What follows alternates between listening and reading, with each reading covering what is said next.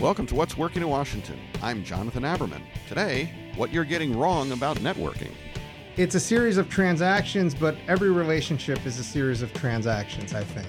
You know, you'll help me, you'll help me, and then maybe I can help you out, or I'll help your son out, or you'll help my son out. And, you know, no one's really keeping tra- the key to good networking is not to keep track of those little interactions.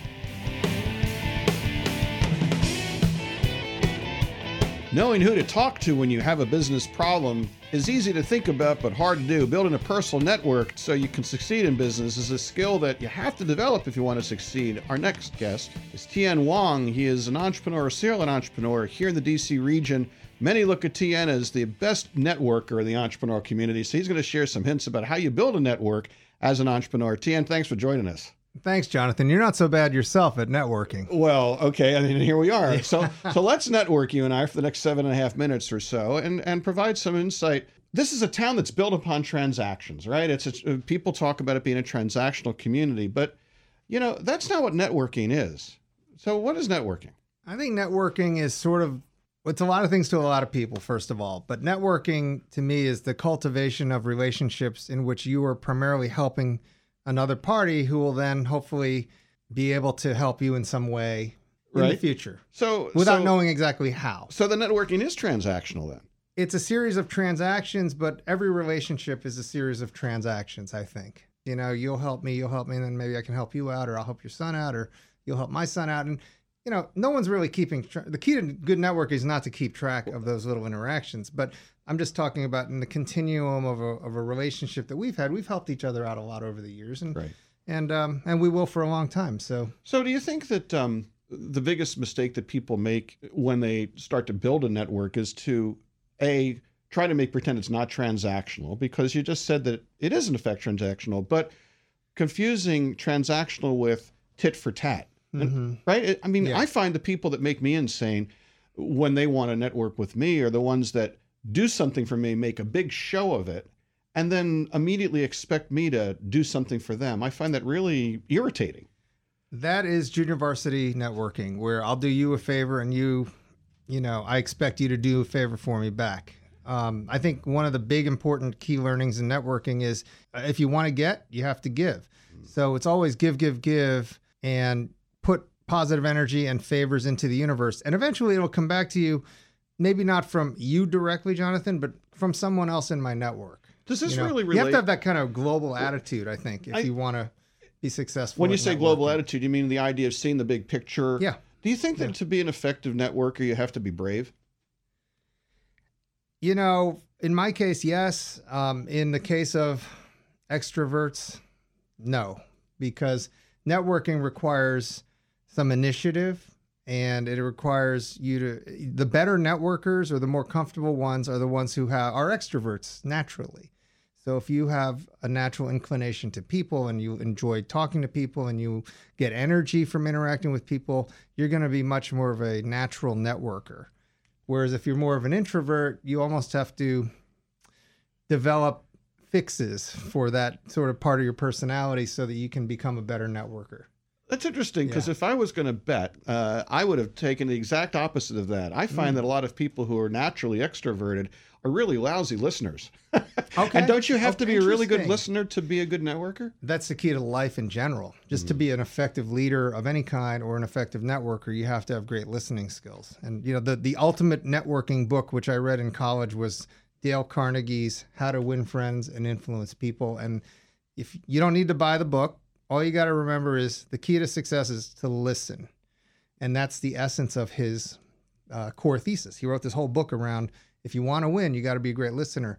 I, I know a lot of good extroverts or extroverts who are good listeners too. Yeah. So No, I think so. It's yeah, I I'm not sure it- they're mutually exclusive. you I do think that uh, no, they're not. Uh, I do think that um, we spend a lot of time in our society really glorifying extroverts. You know, Susan Cain's an author who wrote a book about introversion called Quiet, and I, ha- uh, since we're throwing out book ideas, I mm-hmm. recommend that one for any entrepreneur or business owner because the reality is, Tien, many more people who are successful networkers, in my experience, are introverted.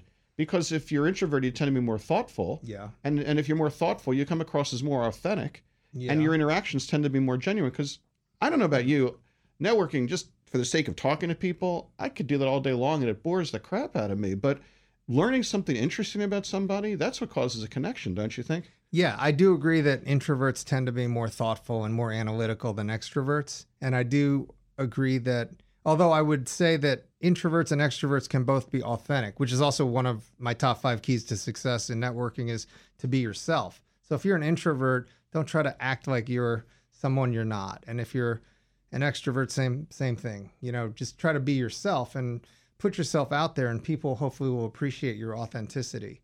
But I would say, yeah, I mean, introverts can be very, very good networkers, excellent networkers, as can extroverts. So it's more having the the core um, essence of of networking. You know, being authentic, help, having a a abundance mentality, giving mm-hmm. and constantly helping and creating value. That's where the real um, bread bread is buttered is creating value around your interactions with people. Like when we interact, even though we're very good friends, um, I always try to add value for you, and I know you add value for me, and it's sort of innate now. It's natural, but when I was younger, it wasn't always like that for me, you know. And you see a lot of younger folks or people that aren't as experienced at networking, they don't really think that way.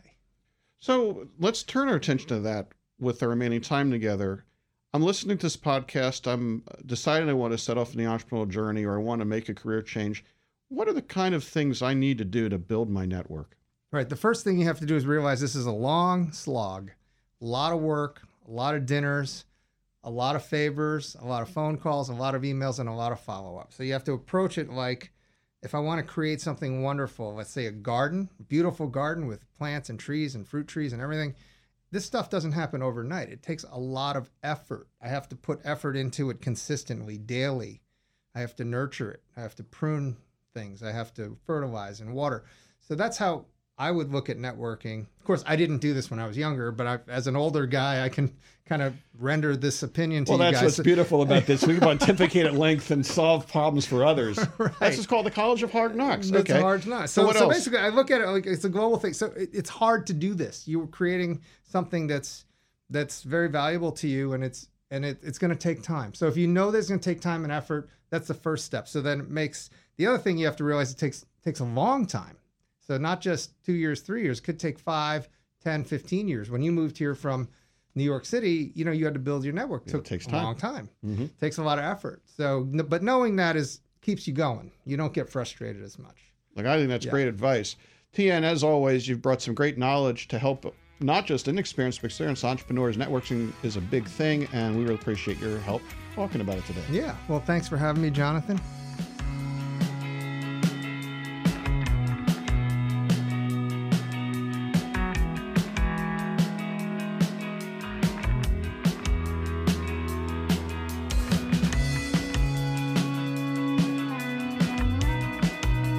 Thanks for listening to What's Working in Washington.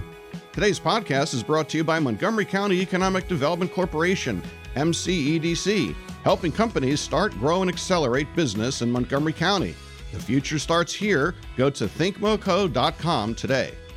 A special thanks to our sponsor, Eagle Bank. How do you get to be number one in the DC area? Eagle Bank did it by putting relationships first. They're flexible, involved, responsive, strong, and trusted. Eagle Bank's goal is your success. Our executive producer is Tracy Madigan. Our online contributors are Michael Hoffman, Barbara Ulrich, and Candace Pye. Music provided by two DC region bands, Two Car Living Room, and The Sunbathers. I'm Jonathan Aberman. Thanks for listening.